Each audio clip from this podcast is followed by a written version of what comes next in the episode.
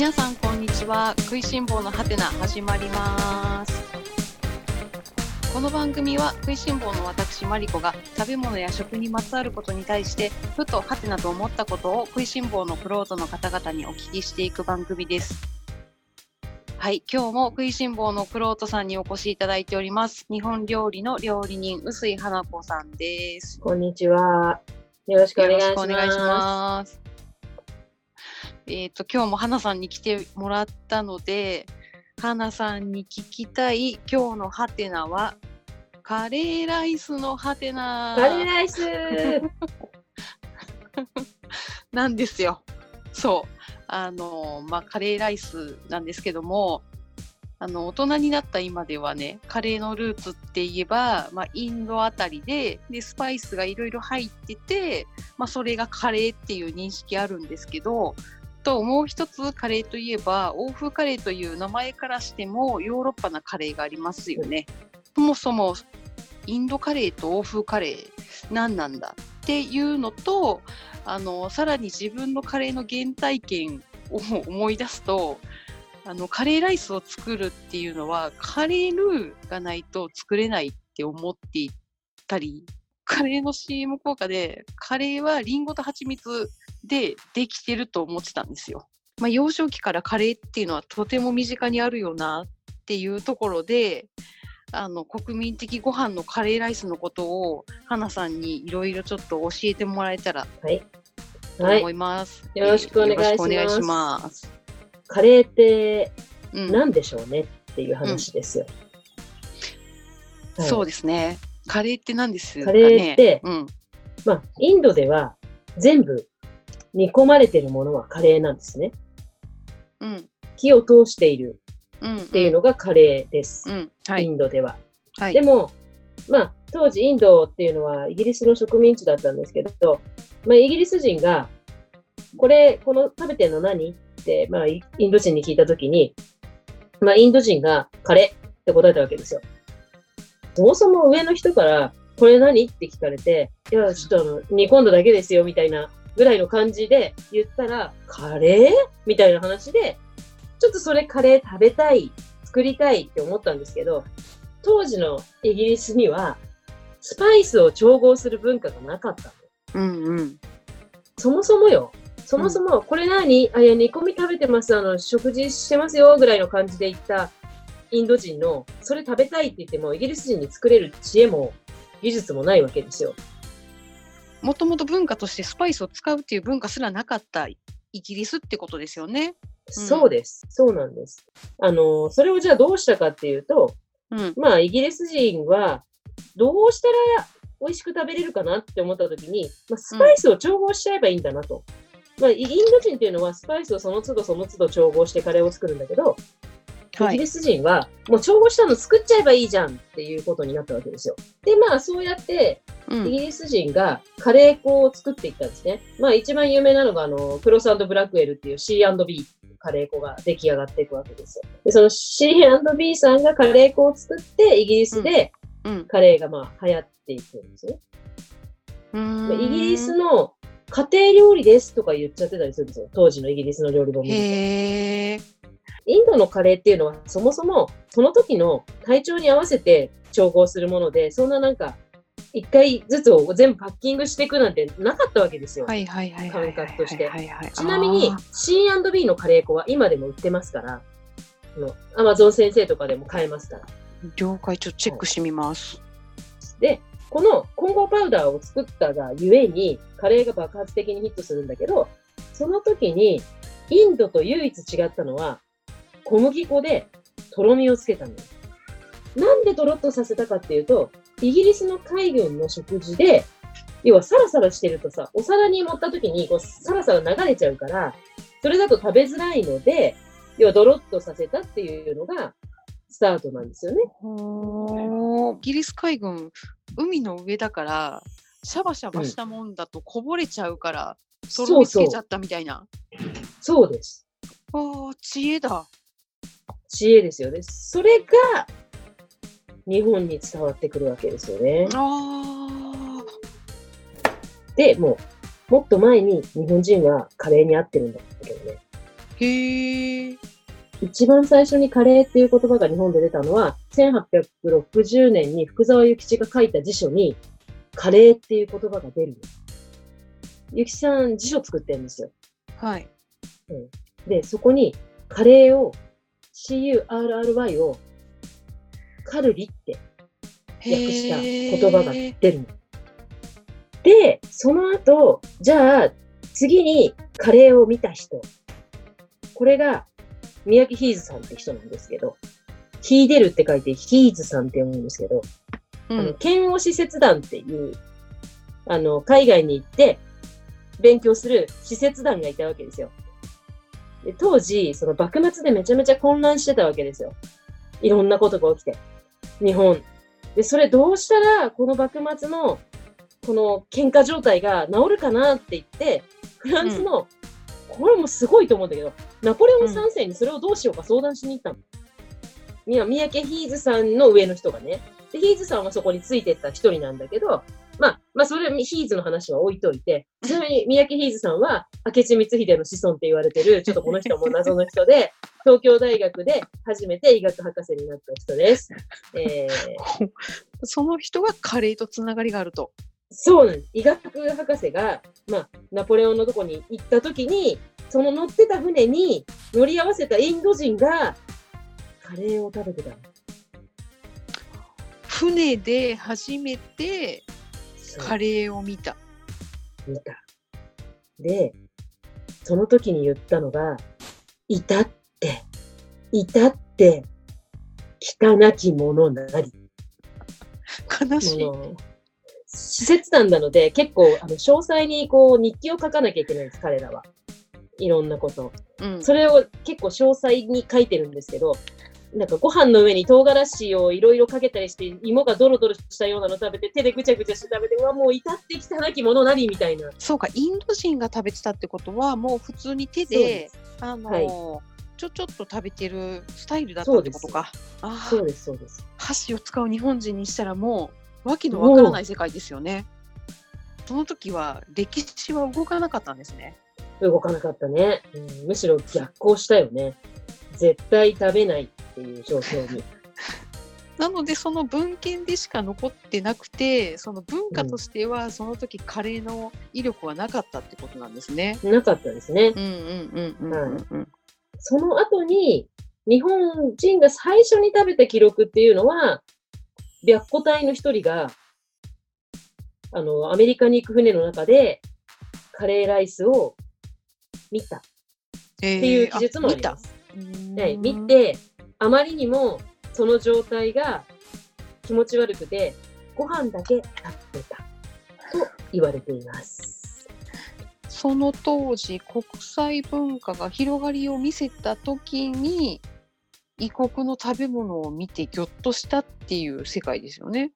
そうです。うん、まあ、時は1870年ぐらいですよ。はい明治時代、こう文明開化ですよね。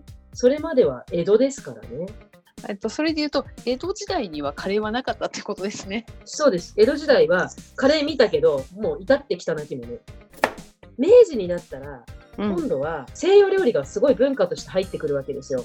うんその文化として入ってきたときに、初めてその西洋料理としてカレーが紹介されるわけ。で、日本人はそこで、うんまあ、最初にね、西洋料理指南書っていう本が出されて、はい。まあ、実はあの、その前に同じ年に西洋料理通っていうその2冊が出るんですよ、大きな本が。西洋料理通通と、と西洋料理指南っていう本が出て、うんそこに、うん、まあ、まるで西洋料理って言ったらフランスとかヨーロッパから来た料理に。感じるよね。で、そこにね、書いてあるのがすごいの。西洋料理指南に書いてある材料は、えっ、と、小麦粉とかカレー粉、ネギ、生姜、ニンニクみたいなの中に、バターとエビ、タイ、カキ、赤ガエル、鶏を入れろと。おそらく西洋料理指南には赤ガエルとかが入ってるので、割とフレンチの影響が強く書かれていたの。で、同じ年に出された西洋料理通の方には、それがもうちょっと簡素化されて、まあ、小麦粉、カレー粉は一緒なんだけど、はい。牛肉とか鶏肉とか、うん。長ネギとか、うんうん。柚子とか、うんあとは、リンゴを入れましょうって書いてあるわけ。リンゴきた。リンゴ来たね。リンゴきたよ。ここで、リンゴよ。うーん。ね、これなんでリンゴになったのかっていうのを調べてみたんですけど、うんうんうん西洋料理指南の方にはチャツネが入ってるの。おそらくそのフルーツを使ったマンゴーとかを使ったようなチャツネを意味してたみたいなのね。うん。マンゴーというかタマリンド的なその酸っぱくて甘いものだったんだとああ、思うの。はいはい。だけど日本人酸っぱくて甘い果物、リンゴしか知らない。そこでリンゴが入ってくるのよ。は1872年。よ。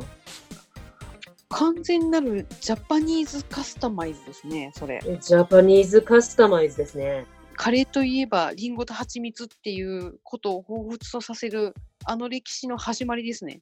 そうですね。間違いないですね。もう、それから日本はうん。カレーブームですよ。大事なのは、インド人が伝えたことじゃなくて、イギリス人から伝わったことなんですよ。なるほど。イギリス人がドロッとしたカレーをうん日本に伝えることによって浸透したけども、インド人が食べていたシャバシャバのカレーを見て、それでテンションが上がらなかった日本人がいるわけじゃないですか。そうですよ。そこの違いって何がち違ってイギリス人からのカレーが流行ったんですかね？でもそれは、オシャンだったからだよね。だってさ、スプーンにうん洋服着てカレー食べてんだよ。うん、フランス料理のコースぐらいのイメージですよ、その時点では。西洋がおしゃれとされていた時代にあったもんだから余計そうなのか。そうです。だからこの時点ではね、まだカレーって一般的じゃないの、全然。あの、一般人はね、食べられるものじゃなくて、もう偉い人が食べるものですよ、まだ。ああまあ今でいう高級フレンチみたいなもんですよね。でそうです、そうです、そうです。うーんもうその1872年に紹介されて、で、そこから、はい。伊藤博文と明治天皇が、うんうんコース料理の最中に鴨肉のカレーを食べてるっていうのがあります。で、最初72年はコース料理だったのが、はい。まああの、それを作ろうとしたときに、当時まだ玉ねぎとか人参とかがないわけですよ。西洋野菜が。ネギ入れてたぐらいだから。それで、1870年の終わりぐらいに、北海道大学、現在の北海道大学に、うん寮のメニューにカレーが登場するの。で、当時、玉ねぎとか人参とかじゃがいもっていうのは、西洋野菜でまだ日本にはないわけですよ。うーんで政府は開拓地である蝦夷地で、まあ、そういう野菜作りなさいねっていうふうに言うわけですよ。蝦夷地でいっぱい野菜が取れて、どうやらカレーも作れるらしいぞってなった時に、うん。ボーイズ・ビー・アンビシャスのクラーク博士が、日本人は細いから、パンとカレー食べなさいっていうわけですよ。でね、そのクラーク博士は、まあ、これ有名な話で、米をあんまり食べないでパン食べろ太るためにって言ったんですよ、子供たちに。へえ。だけど、カレーの時だけはご飯食べていいですよって言ってるの。と言われてるの。だからそれぐらい生徒はカレーだったらご飯もいっぱい食べて、まあ、太るようになってったとうんいうことだと思うんだけど、まあ、その時同じくして、東京の上野の風月堂に、ライスカレー登場。へえ。まあ、これあの、風月堂さんに行くと今でもね、その文章が書いてあるんですけど、当時、盛りそば一杯一銭がはい。ライスカレーは8銭だったからね。8倍。8倍。超高級。うん。うん今だとさ、そば1000円としても、カレー8000円よ。すごいよね。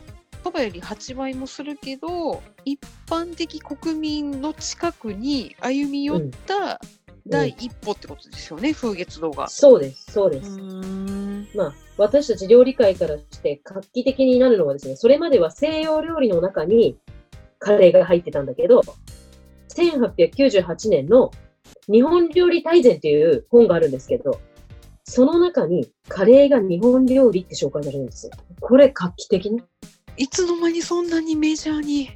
画期的でしょ？だって1872年に赤ガエル入れて食べてたカレーから1898年の26年経ったら、ん。日本料理ですよ、これって言える。そっからがすごいですよ。日本人のこのモノマネ上手文化、もう大正に入ってやっぱり1905年ぐらいですよね。当時、クロスブラックウェルっていうその C&B のカレー粉が最高級おしゃんだったわけですけど、はいはい。大和屋さんっていうお薬問屋さんがカレー粉を作ったのよ。薬問屋さんが？そうです。だってスパイスだから。これが日本初カレー粉です。ん。家でもカレーが作れるよっていうきっかけになったってことですよね？それがきっかけで、まあその後 SB さんがカレー粉を作っていくわけですよ。そのすぐ後に皆さんもご存知の中村屋のカレーです。新宿中村屋のカレー。あのね、ここが初初インド式カレーって言われてるんですけど、あのーまあ召し上がった方はわかると思うんですけど、いやいや、そんなインド式じゃねえだろみたいな。もうそれこそうちの祖母の時代って中村屋でインド式カレー食べるって結構な金額だったんだって。そのインド式カレー、何がインド式だったのって聞いたときに、分かれてることだよって言われたの。そういうごことか飯と。カレーが。そう。それがインド式カレーの始まりです。あの、えっ、と、大人になった今、えっ、と、インド系のカレー食べますけど、ああいうスタイルのカレー、見はい。たことないんですけどね。ないよねないないそうなんです。しかも中村屋さうんん強気ですよ。当時のカレーの金額の8倍。本当に高級料理ですね。で、超高級ですよ。まあ、当時はもうあの、江戸時代とかと違って、もう明治とも違って、だいぶカレーが安くなって国民食になってる中で、まあ、例えば1杯800円ぐらいでカレーが食べれたのが6400円のカレー出しちゃう。えーここで超高級路線に走ったってことか。そうんだからカレーが入って二十何年経ったら、まあ、えカレーって日本のご飯ですよって言っちゃってるわけ。日本人。さらに、なんならそっから、もうに、まあ、20、30年弱経ったら、いやいや、もうこれ高級料理でも出せますよ、日本人ぐらいの感じで、まるで国民食化していくわけ。すごい。30年ぐらいでそんなに食文化設計したのか。そう。すごいな。それもこれも、カレー粉のおかげですよ。うん。あのー終戦直後にもうすごい食べ物がない時にですね、インドがうん結構スパイスをね、くれてるんですよ、日本に。提供してくれてるんです。食事がね、不便だから、どうぞって。へえ。これ結構みんな忘れてる大事な事実なんですけど、インドの人、カレー粉、カレー粉というか、まあ、スパイスの元ですよね。たくさん提供して子供たちにカレー食べさせてねと言ってくれてるんですよ。知らなかった。知らないですよね。うんそういうのをみんな、そう忘れちゃうんですけど、でそれもあって、カレー粉は割と早く復活するんですよ。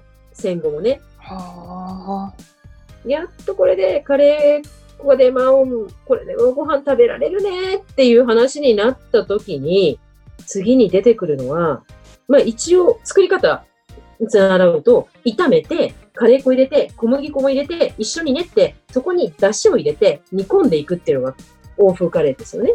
うんうんうんうん。戦後になったらね、そんなことやってられないですよ、忙しくて。ああ。みんな働かなきゃいけない。で、どうしたかっていうと、あの、カレールーを作ろう。出汁を取らなくてもいいように、いろんな出汁の味を入れた塊を作っちゃおう。となったの。なるほだって、そしたら楽ちんでしょ？っていうことで、ど。うん。即席カレーを作っていくんですけど、ちなみに、カレールー自体は、実はあの、戦前にも、ちょいちょいいろいろね、開発されてるんですよ。えっ、と、一家神田の一貫堂さんっていう食品会社が、はい。即席カレーっていうのを実はもう、明治の終わりには作ってるんです。うーん。この時は定着しないの。早かった。ちょっと先駆けすぎた？そうか、うんその頃まだお茶の間に上がらないぐらいですよね。割と高級な時代ですよね。そうです、そうです。さっき言ったうん高級な時代なので、なかなかカレールーっていうのも、そこまで回っていかなかったんですね。うーん。1950年ぐらいになって、1回目の戦争がいろいろありまして、いろいろまだ困窮してる時に、1950年ぐらいに、いわゆる板チョコカレールーが出る。きたーしかも、その時点で、甘口、辛口、子供向け、これですよ。えー、1950年ですよ。はい。戦後5年、5年後おー、そっか。だから1950年、昭和20年代ですね。すごいよね。うん。だって中村屋さんがあんなに高いカレーを出していた8倍のカレーが、まあ、1920年代とかで売られていたのが、うんうん。そこから約20年で板チョコタイプですよ。やばい。大体このカレーの歴史30年弱でこう回ってるよね。そうですね。やっぱりこの味に魅了されたがゆえに、うん、どうにかして身近で食べたいっていうこれ執念ですよね。執念だよね、ねカレールー。まあ、あと技術も革新的に伸びたっていうのはもちろんあると思いますね。固める力とかね。まあ、そういうのはあったんだと思うんですけど、うんうんいわゆるだってあの板チョコタイプってなんで板チョコにしたよっていう話ですよ。確かに。あのベル食品さんっていう食品会社さんが板チョコタイプにしたんですけど、へえ。もうその時点でその甘口っていうのを作ったっていうのは実は給食の発展とリンクしてて当時戦後なんで給食でいろんな栄養を取らせようっていうのがすごく盛んに行われていて、うんうん。まあ、そこから給食にもカレーが導入されていくんですね。まあ、そこは少し経ってからですけど。はだからね、戦後っていうのはみんな忙しいのよ。今も忙しいけど、だから簡単便利が大事なわけ。もう簡単便利に勝るものなし。だからワンタッチで切れるもの完璧。だから板チョコ。あうん素晴らしい。人間の知恵って素晴らしい。で、そこから約また20年弱経って、ボンカレー。レトルトカレーですよ。来ました。ちなみにね、レトルトはい。のうん食べ物の第一弾って何なんですか？えっ、と、温めるだけっていうやつ？そうそうそうそいや、カレーでしょうね。だって他にレトルトでする必要ないですからね。う。肉じゃがとかね、日本の煮物がレトルトにならず、カレーがレトルトになったっていうのは、ね、カレーに対する愛がすごいないや、。そう。違う違う。カレーじゃない。ご飯に対する愛よ。ほう。だって忘れちゃいけないのは、シャバシャバなインドカレーが流行らなかったのは、汚きものだったからだけじゃなくて、うんうん。日本の粘性のあるお米には合わなかったから。それが、とろみがついちゃったら、何このマリアージュ。それはね、わかる。本当に。食べててそれは非常にわかる。わかるでしょ そこだよ。やっぱり日本人はあくまでもうん米がナンバーワンで、そうです。米と一緒に食べるもののナンバーワンがカレーになったっていうことか。そうですよ。だから皆ささんなんか日本のレトルトはカップヌードルすごいって思ってるかもしれませんけど、カップヌードルより先にレトルトカレーがもうありますからね。ん。そうか。給食で使われてお子様用の甘口のカレーが出てきたわけですよ。とするとですね、とろり溶けてるあの二つは甘いカレーを作る上で絶対に必要なアイテムだったんです。来ました。リンゴと蜂蜜。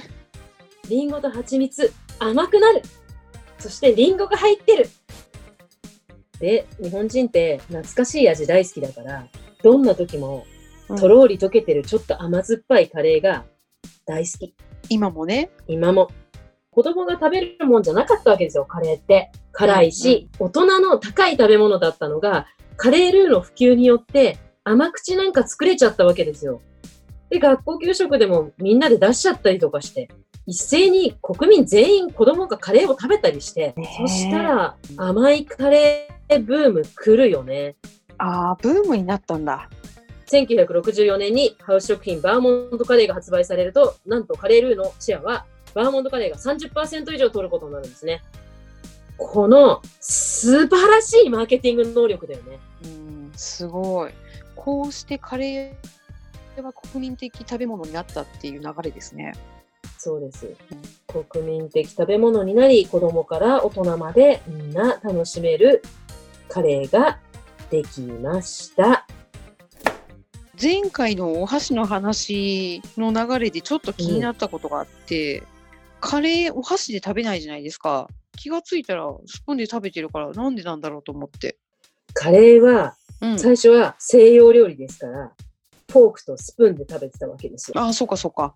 それもそうだし、あとは海軍とかそういうところで早く食べなきゃいけないんですよ。そして給食は子供たちが食べやすい、つまりスプーンで食べさせることでよく食べて早く食べてくれるわけですよ。うんうん。で、レトルトカレーが発展していくときにですね、いろんなレトルトカレーが出てきたわけですけど、まあ皆さんご存知のオリエンタルカレーさん、まあ、今もありますね。はい。オリエンタルカレーさんが、なんと、景品にスプーンをつけたんですよ。お結構ね、可愛いの、オリエンタルスプーンのコックさんのマークがついたカレーですよ、当時。でみんなこれが欲しいわけ。で、これで景品をもらって、お家でオリエンタルスプーンのコックさんがついたカレーでカレーを食べるっていうのがまた流行り、子供たちはそこにどうしても欲しいからいっぱい買う。で、どんどん流行るし、うん。まあ、スプーンで食べるって当時、食卓ではカレーぐらいしかないわけですよ。で子供にとってみたら、カレーの日はオリエンタルスプーンのスプーンで食べるわけですよ。なるほど。本当にカレーって、マーケティング戦略が成功した歴史だと思うんですよね。うんマーケティングでカレーも売れてしかもスプーンでカレーを食べるっていう文化もそのマーケティングで根付いちゃったってことか。そうです。ちなみにね、これすごい数が出たらしいんですよ。あオリエンタルカレーのスプーンっへて。私もね持ってたこれ。持ってた？持ってた。なんかこのコックさんがアヒルなんだか何なんだかよくわかんないそうそうそう、そうそう、そうです、そうです。これがものすごいみんな流行って、このオリエンタルカレーさんって本当グッズを作るのがすごくうまい会社だったんですよね。あの当時のオリエンタルカレーのカレールーの表紙は、男の子がそのスプーンを持ってカレーを食べるぞっていうポーズをしているカレー子がものす、カレールーがものすごく流行りました。あもう完全にトレンドフードになったカレーってことか。そうですね。本当に人の心をわしづかみにしちゃいましたね。しちゃいましたよね。まあ、米ありきのカレーとの出会いってことか。そうです。日本はお米があったからカレーが流行ったの。やっぱお米すごいな。そうなんです。だから日本には、あの、粘り気の強いお米があったがゆえに、とろみのついたカレーが流行って、そこがもう販売戦略に乗っかって、うん。みんなあれよあれよという間に、まるで自分の国の食べ物だと、うん。ね時、代は100年もいかないうちに主張してしまうっていう。この話のの流れで言うと、日本の基本調味料にカレー粉って入ってもおかしくない流れになっておかますね。しくない。うん。おかしくない。もうそれも、カレーの粉を作った人が、やっぱり、イギリスにいて、うん。そのカレー粉を真似して作った日本人がいて、まあ便利にするためにルーにしちゃった人がいて、そういう風な流れで今のカレーに至るわけです。でも最初からスパイシーだったわけじゃないと思うんだよね。やっぱり欧風カレーから流行った理由は、私が勝手に解釈するのは、どちらかというと煮込み料理にカレーのテイストがついてるだけだったんだと思う。それが流行って、あ、これは美味しい煮込みだねっていうところからじゃないと日本人っていうのはやっぱりドロドロしたものは、で、スパイシーだったらもう、もう至って汚きものなわけですよ。至って汚きものだったのが、そういうおしゃれな状態で少しだけ変わったテイストがするっていうところに、また興味が湧いちゃうわけ。日本人。なるほどね。今晩絶対カレーですね。カレーですね。けどね、カレーなんですけどね、ちょっとね、私、この米がハテナになってきた。米？ちょっと、まあ、またそれはいつか、かなり壮大な話になると思うので、米の話はまたいつぞやにして、まあ今晩は、ね。あの、美味しいカレーを作って食べようかなと思います。はい。はい。じゃあ、スプーンで食べてください。今日も壮大な歴史考察をお伝えいただきまして、ありがとうございました、花さん。こちらこそ喋らせていただいてありがとうございました。それではまたお会いしましょう。ごきげんよう。